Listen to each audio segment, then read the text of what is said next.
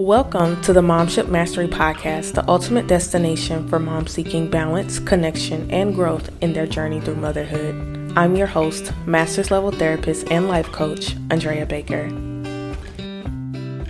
Here at the Momship Mastery, we believe that motherhood is a purposeful journey filled with discoveries, challenges, and countless opportunities for growth. Our mission is to provide you incredible moms with the wisdom, inspiration, and tools to flourish as you nurture your relationship with yourself and those around you. Each week, we will dive into transformative conversations, therapeutic insights, and practical tips to empower you to thrive as a mom while still maintaining your unique identity. From self-care strategies to relationship building, from spiritual growth to parenting insights, I've got you covered. So if you're ready to embark on this journey with us, hit that subscribe button and let's explore the world of motherhood, relationships, and growth together. Remember, you're not alone on this journey, and we're here to support you every step of the way. Hey, everybody. Welcome to this week's episode. This week, we're going to be talking about how to navigate those difficult conversations with our children, especially during times of unrest. As some of you may know, we are American expats living in the Middle East. Specifically, we live in Kuwait. So geographically, we are pretty close to Gaza, the war and the uproar that is happening around us. And this really caused some disturbance in our children, in our home, and in ourselves. That we really weren't thinking of how we were going to navigate it. Just throughout my conversations with other parents and even throughout my conversations with clients, a lot of the questions are, how do we talk to our children about this? It's not like we can hide it. It's not like we can protect them from the realities of it. They're going to school and their schoolmates are discussing these things. And how do we discuss this with our children in a way that's safe, in a way that doesn't further traumatize them, or in a way that will help them to understand what's going on? So that's the context of it, how to navigate this during a time of unrest, but it will also help with other difficult conversations that children just often don't have the developmental capacity to understand. And how do we approach this? How do we approach conversations with our children without overwhelming them with information and without ignoring their quest for understanding? So I want to highlight the importance of really addressing their concerns openly and honestly. I think for us, we try to not ignore what was going on, but we try to not talk to our children about it or not talk around our children about the war that was happening. But when it came to their attention at school and when they began to ask questions, we had to create a space that we addressed this openly and honestly. We had to address, yes, this is happening. Yes, people are being hurt. Yes, this is a very scary time. And we did that because what was important was that they felt we were addressing it honestly and openly. And I want to spend some time just kind of guiding parents, mothers through some therapeutic approaches I use with my clients, some things I use with my own children, and how we get through these conversations. So the first thing that we need to do is to try to understand our children's perspective. How are they perceiving and interpreting these world events? And a lot of that will depend on their age. A lot of that will depend on their developmental stage, because children understand things and perceive things in different ways based on that developmental stage.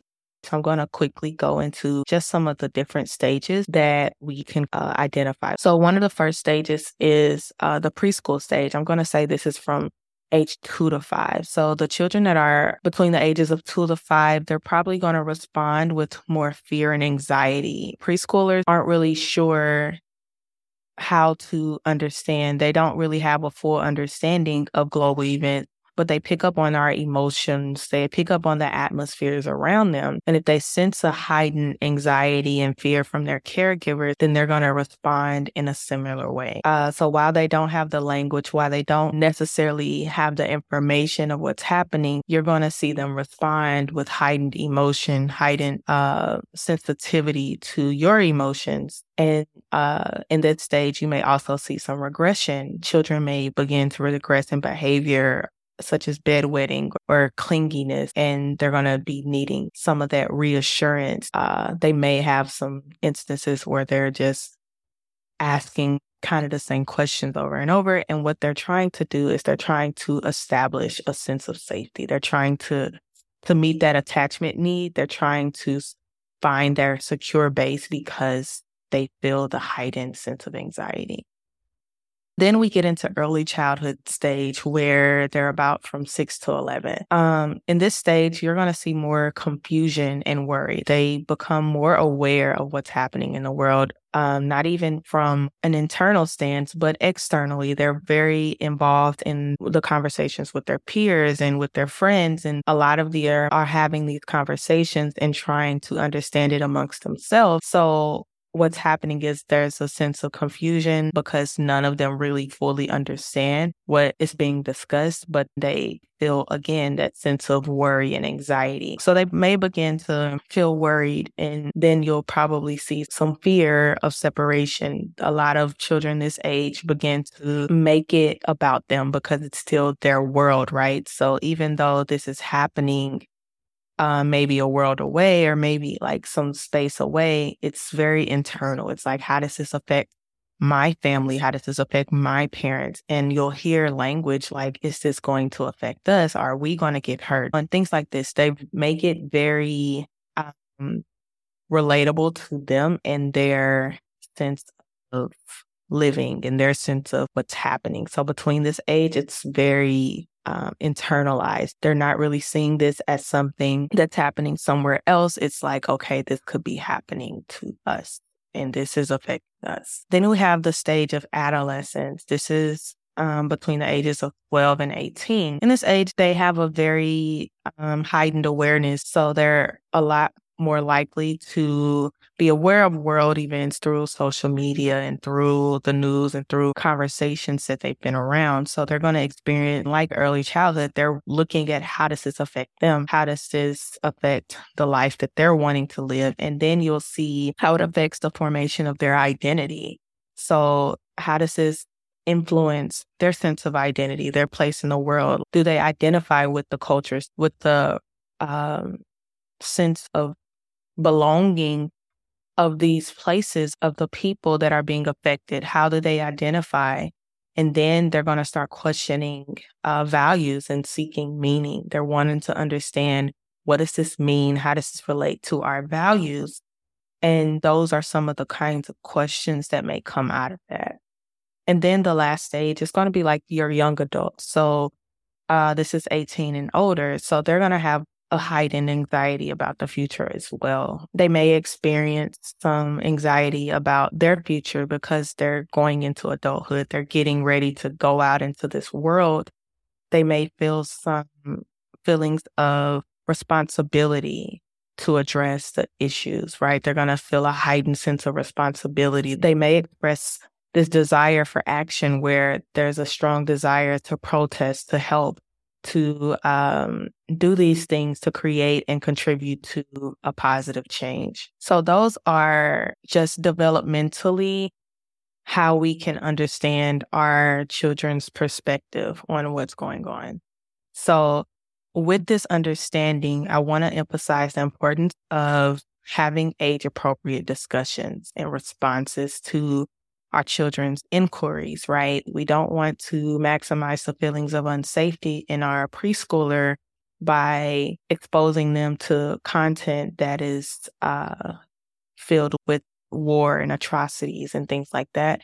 We can meet them at their level by acknowledging, yes, this is happening. Yes, this is scary, but just reassuring their safety because they're not going to intellectually understand the words and the meanings of what's happening. So all we can do with this age, the preschool age, is just reassure their safety. Try to make them feel more secure and more safe with you, their safe base. And then when we start dealing with our school age and adolescents and young adults, then we need to think about where they are, right? Will they understand this? We know that they're being exposed to this content, but how much of this is going to be beneficial for us to explore with them that will not continue in the traumatization, right? Our goal is to talk with them about it, but also to soothe the anxiety, help them to navigate the thought process, but remain a stable environment and remain a safe place, right? And to be safe, that means we're not oversharing our own anxieties. We're not oversharing traumatizing content. We are putting a certain limit on it that's healthy and that's appropriate for them. We can't do this if we are dysregulated. We cannot navigate these spaces our children are in if we ourselves are dysregulated and highly anxious and highly reactive to these conversations. We need to try our best to manage our emotions before talking to our children.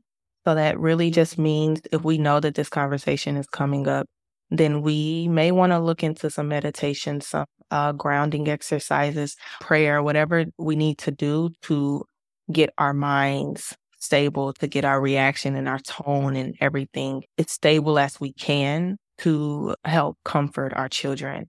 I'm not saying detach yourself from it. I'm saying we need to present ourselves as safety. And we cannot do that if we are highly dysregulated. So maybe practicing as much self-care as you can, maybe limiting your own social media intake, learning your limits. When do you feel the most triggered? When do you feel the most distressed? Sometimes I know it's addicting and we want to be in the know of what's happening, but sometimes it's too much. Sometimes we need a break. Sometimes we need to go outside. Step outside, have some fresh air. Sometimes we need to go pray. Sometimes we need to talk to a friend, engage in hobbies. Like these are things that I tell my clients.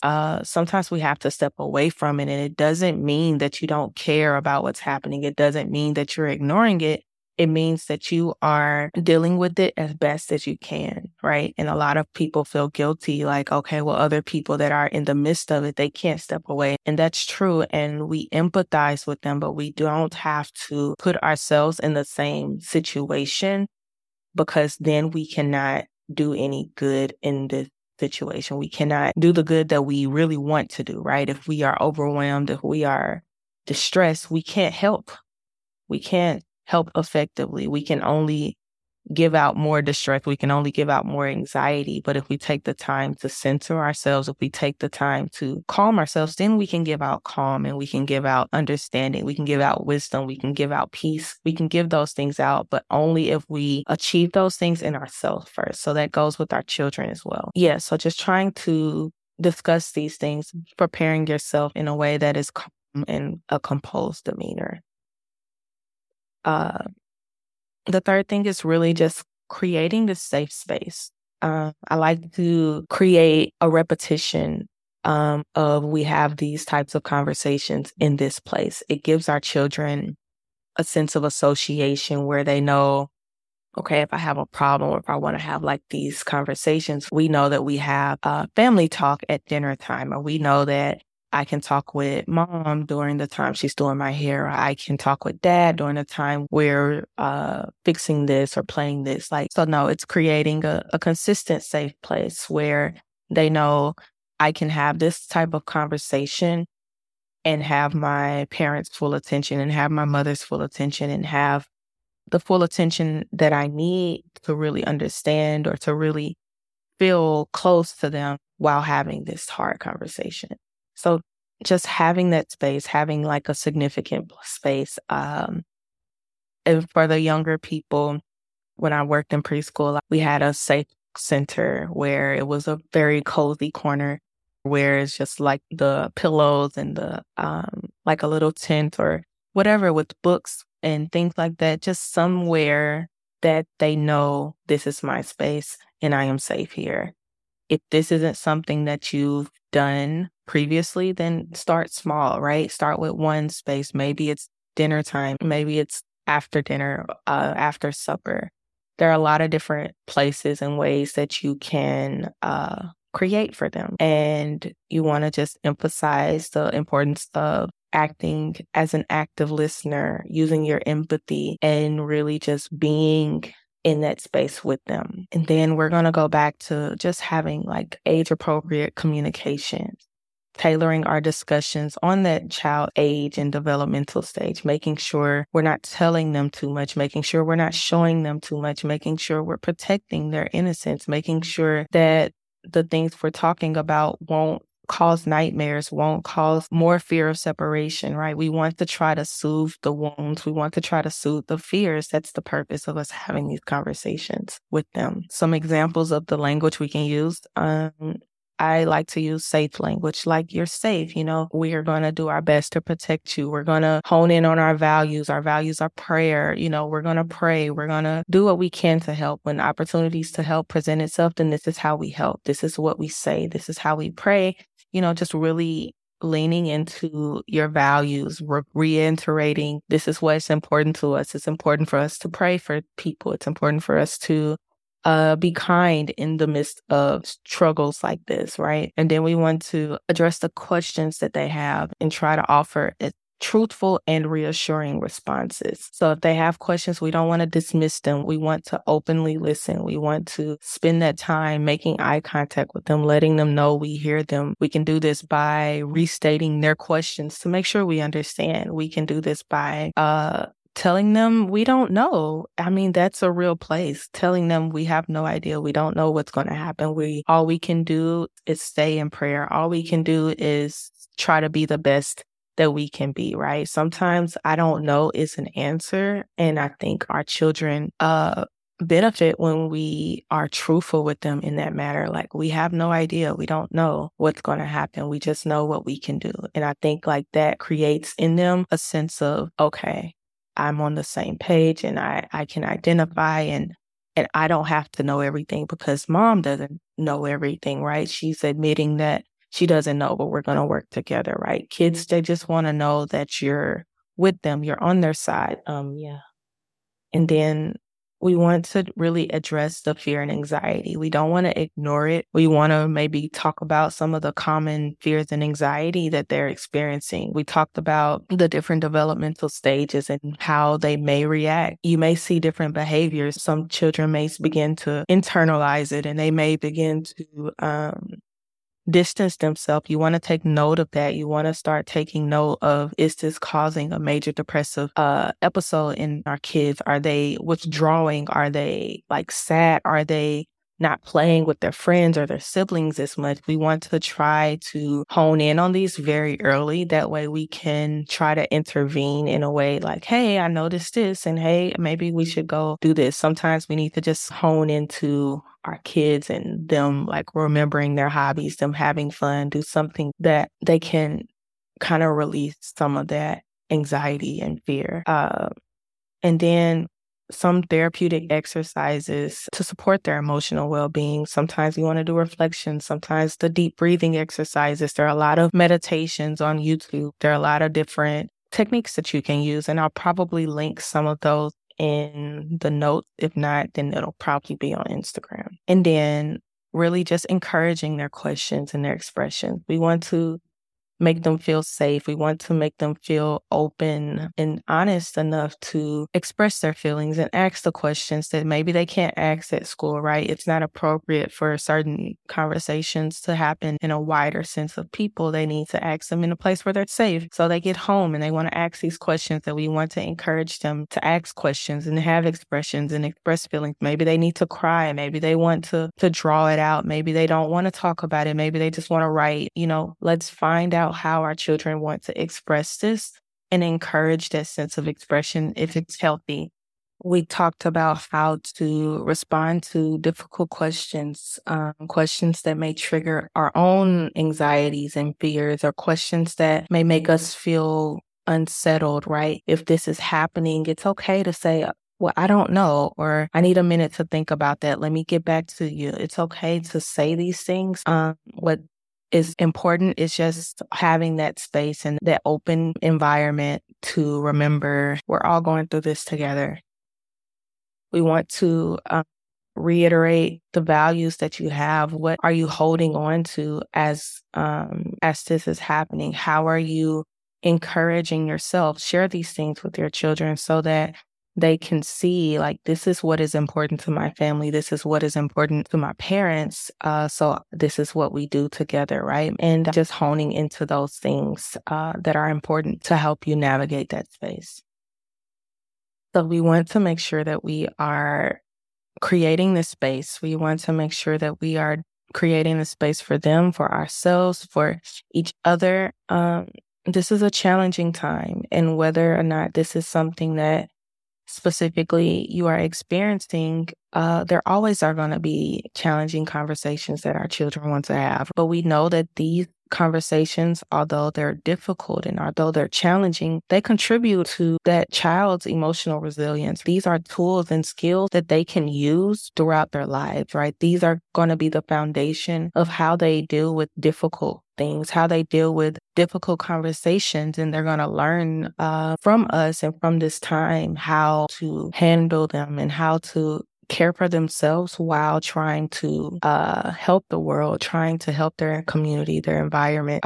So this is just really something I wanted to go into and I felt was needed with this current times. I just want to encourage the ongoing communication and openness within your family. There are going to be more things that happen in life. There are going to be more situations. But if you create this routine of closeness, if you create this routine of openness, then this will be the trajectory of your family. While you have to maybe practice it now, it will come normal. It will be easy, right? It will become the foundation and the solid space for your family to flourish and thrive and be able to have conversations like this. So I want to invite you guys to share your experiences. And if you have additional tips, then please share them with me. You can do that by emailing me or sending me a message on Instagram. I really want this to be an open space, an open conversation where we are supporting each other, right? You can do that also through the Momship Mastery free group on Facebook. So I'll probably have some resources that I'll be sending out via Instagram or the website. And I'll just try to make sure we also have more conversations regarding parenting during challenging times. I want to thank you guys for tuning in as we navigate this difficult space. And I hope that you are caring for yourself with just the grace and intention that we thrive on here.